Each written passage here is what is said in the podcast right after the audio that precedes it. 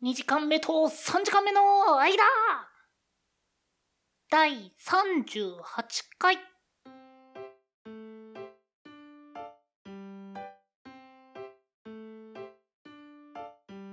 こんにちは、んごです。こんにちは、ケトバです。このポッドキャストでは2時間目と3時間目の間と題してあのちょっとだけ長い休み時間を大人になってしまった2人が取り戻そうとする休み時間型ラジオです。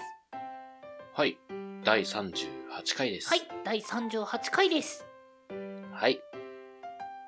いやー、実はこれ収録2回目でして、まあね、はい。そういう日もあるさ。いやー、申し訳ないですね。私がね、あの、データを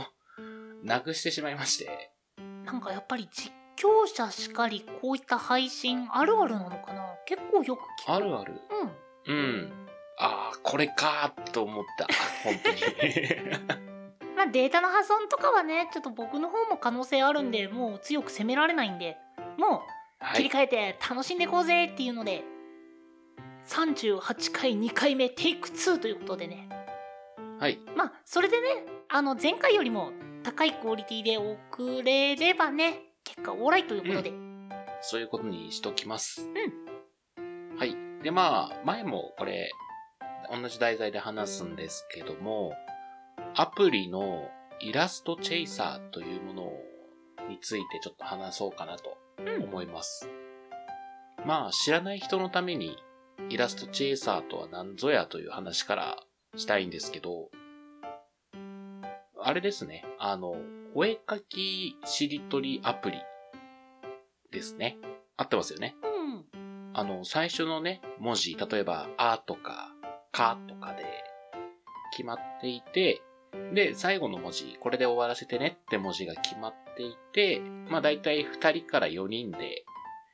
その絵をこう1分間で描いてしりとりして最後の文字につなげるっていうアプリなんですけど、まあ一般的によくある絵しりとりの頭と最後、まあスタートとゴールが決められた絵しりとりって感じですね。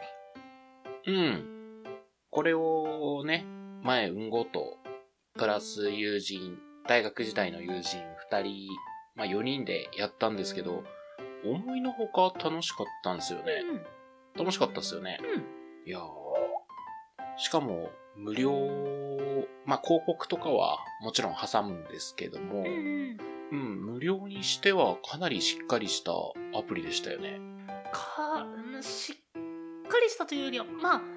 あの、機能をギュッと詰め込んで必要最低限みたいな感じで、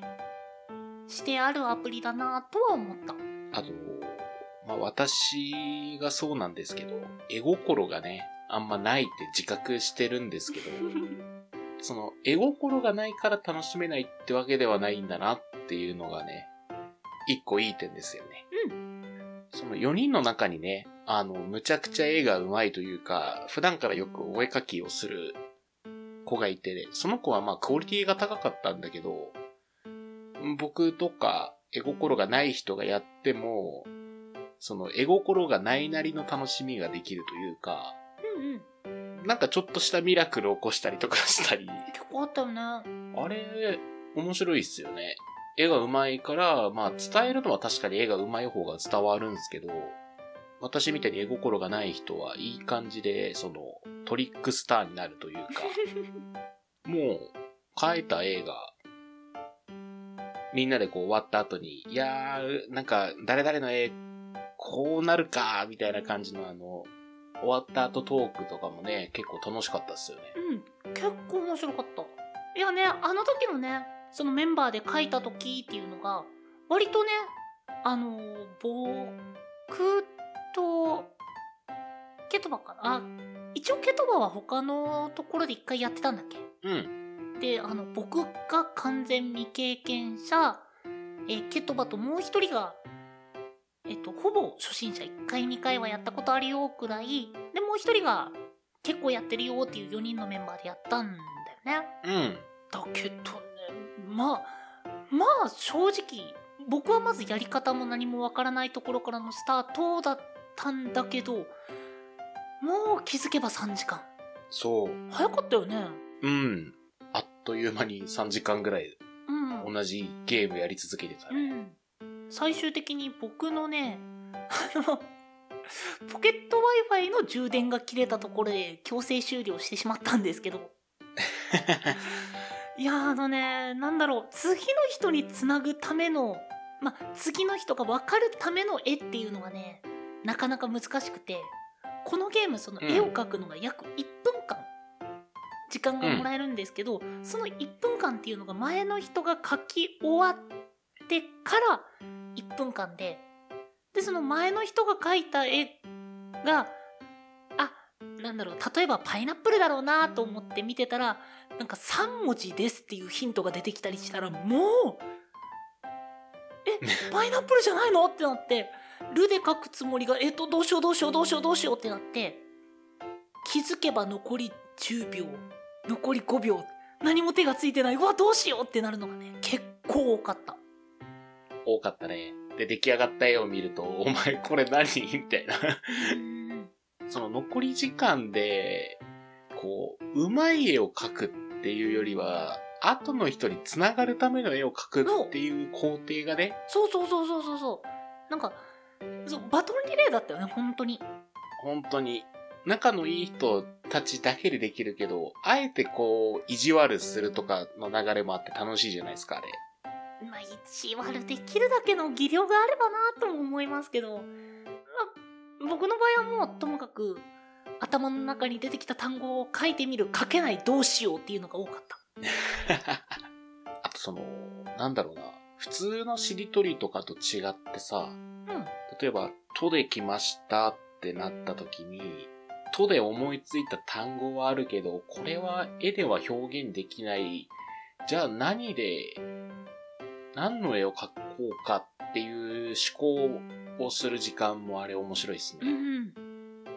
でそれも込みの1分間だからまあ書く時間がない書く時間がない。僕は許さなかったのはケトバのセリヌンティウスですね いやー、せ、せって難しくない？すあの背が難しいってなるのもあるんだけどうん。伝える気がないじゃんいや逆にセリヌントゥースってどうやったら伝わる？えーなんかはしいやセリヌンティウスを伝えるって言ったら、えー、と4コマ漫画風にして「走れメロス」のワンシーン書いてあの待ってる人この人って書くいやーなるほどね。そうでもしないと本当に伝わらない題材をケトバからもらった僕のこの気持ちたるや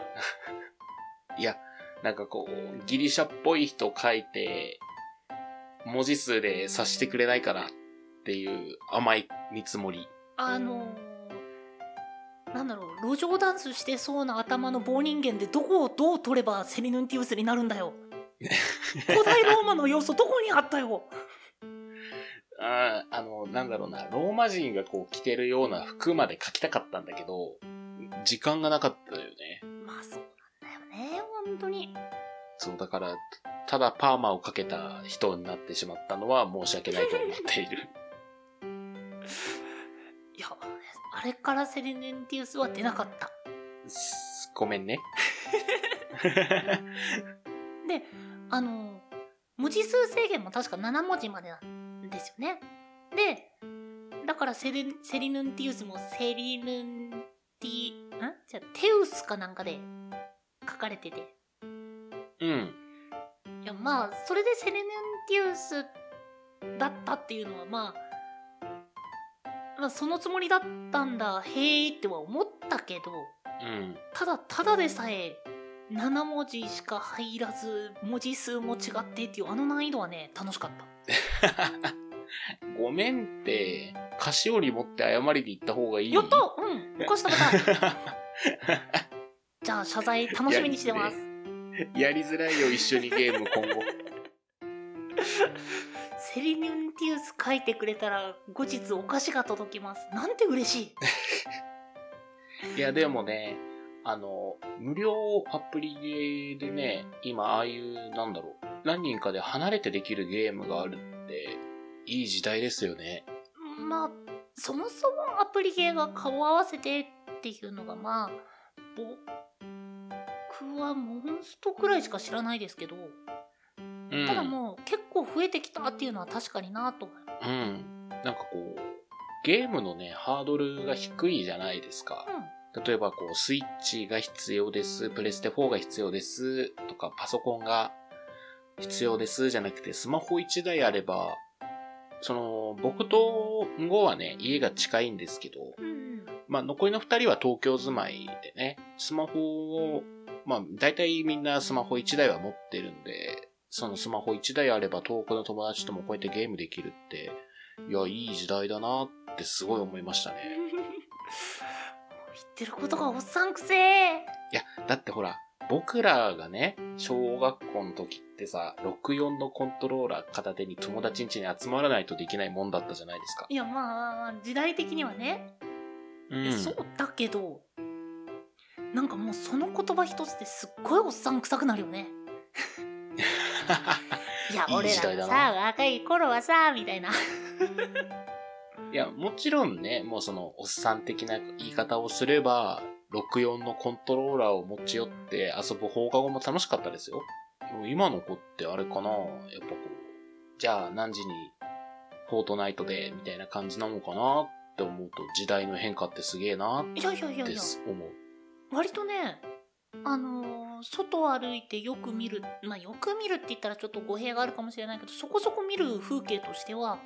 公園にスイッチ持って集まってる、ああ、そっか、今、公園でね、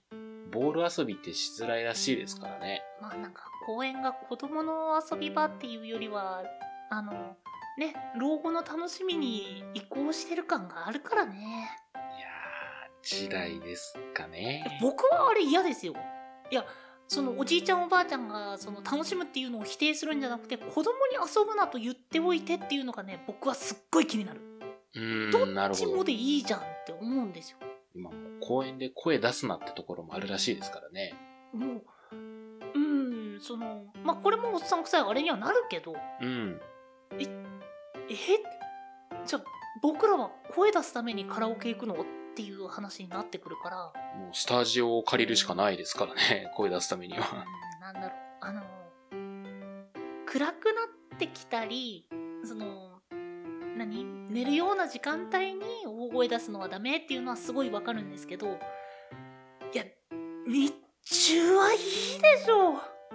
さすがどにうなんだろうね。その付近の近所の方に、その夜働いてる人がいるのかもね。いやだとしてもじゃない？だって、まあ、あの一応その音の法律上はその何デシベル以下みたいなのがあるんですよ。ほまあだからその工事現場で今外の外に出てる音はどの何デシベルですみたいな表記があったりするんですけど、う。ああ、ありますね。うん、公園の子供たちの声がその基準以上になるのってもう常に叫んでないと多分届かないんですよそこまでできたら才能だよ。そうそれだったらそのくらい許してあげようよっていうふうには僕は思うけどまあ地域差なのかなうん。まあ、これも一個の時代の流れですね。時代大反対です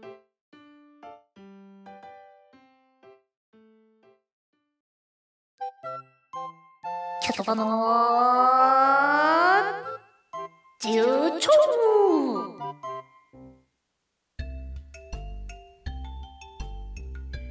はいこのコーナーではきっと明日のためになる豆知識風の嘘800を1分間ケトバについてもらいます皆さんはこの嘘見抜けますか？はい。まあねちょっとねあの冒頭にも言ったように没回になったあの回答はなしということにさせていただいて今回新たに用意させていただきましたあの、嘘でも何でもなく、バッチリ正解したのに、没回になって僕は非常に悔しいです。何の話？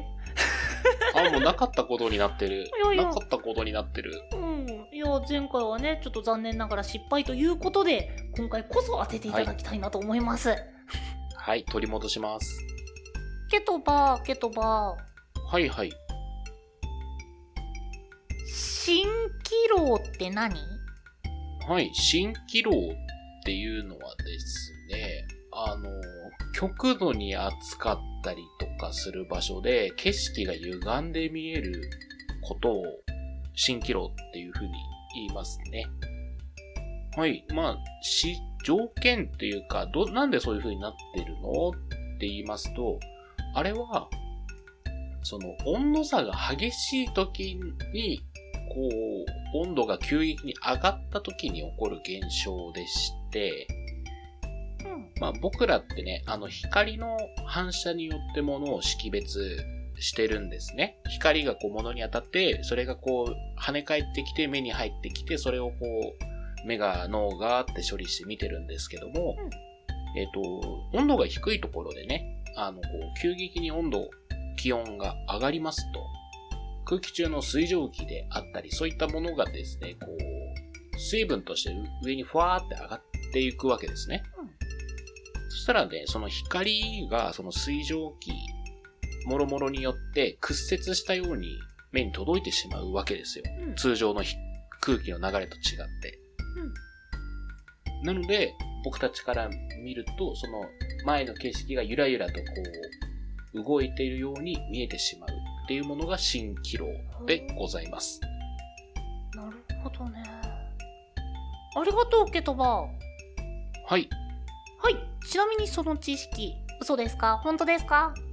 いやーもうバッチリ取り戻したと思いますよ。おおはいちなみにその知識嘘800でございます えーはい。ちなみにケトバが言ったことはかげろうですねはい。かげろうでした。はいあの夏の暑い日などに空気が熱されて水蒸気などの物体がこう上がっていってあの光の屈折などによって遠くのものあるいは近くのものも、えーゆらゆらと揺らいで見えるという現象ですけどかげろうです 勘違いですね。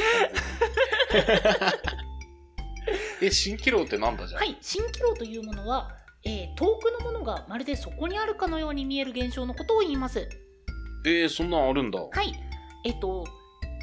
例としてよく、まあ、アニメとかドラマとかで扱われるのは、えー砂漠のオアシスを蜃気楼で見たなどですね。あれ、幻覚じゃない。あれは幻覚じゃなくて蜃気楼でございます。ほう。で、ちなみにその蜃気楼というものなんですけど、先ほど言ってたのと近いんですけど、空気にはですね、暖かい層と冷たい層が割とよくできてます。はいはいはい、はい。っていうのもあの地表が、まあ、地面ですね地面が太陽で熱くなるんですけど空まではその熱の熱さっていうものが伝わらなくて雲とかがある上空は冷えてて下の方は暑いっていう現象になってます。でその、まあ、さっき言ってたみたいに極度に暑い状況、まあ、砂漠とかですねとかで下の方は暑いんだけど上の方は冷たいよってなると遠くの景色の言ってみたら山の向こうにあるオアシスが光が屈折して見えてしまうんです。え、そんなことってあるの？はい、あります。なのでまっすぐ見てるつもりなんですけどまっすぐ見てるその光は光が斜めに走ってまっすぐ走って降りて上がってってして遠くの景色が目に見えてしまうそういった現象を蜃気楼と言います。えー経験してみたい、それ聞いたら。まあ、これはね日常生活ではそんなに見ないかもただそうだな。えー海とか。であのたまに船が空を飛んでるというようなびっくり現象が見えることがあります。えー、そうなんだ。はい。それも船がえっ、と要するに斜め上に反射した光ですね。空に上がっていく空から見えるはずの景色っていうものが空気の層で反射して屈折して僕たちの目に届くのでまるでその斜め上を見た時に空に船があるように見えるんですけど実際は光が曲がって見えるだけという感じです。えー、なんか地域伝承とかで、実は蜃気楼でしたとかありそうだね。結構ありそうですね。その幽霊船の類のこととかあのそれこそ空飛ぶ船うんぬんかんぬんとかはもしかしたら蜃気楼によるものかもっていう感じですかねいやー、経験してみたい、蜃気楼。経験砂漠に行きましょう鳥取行きましょうか。鳥鳥は砂漠じゃなくて砂丘ですね。ということで、締めはケトバのボケで締めてもらったケトバの自由帳でした。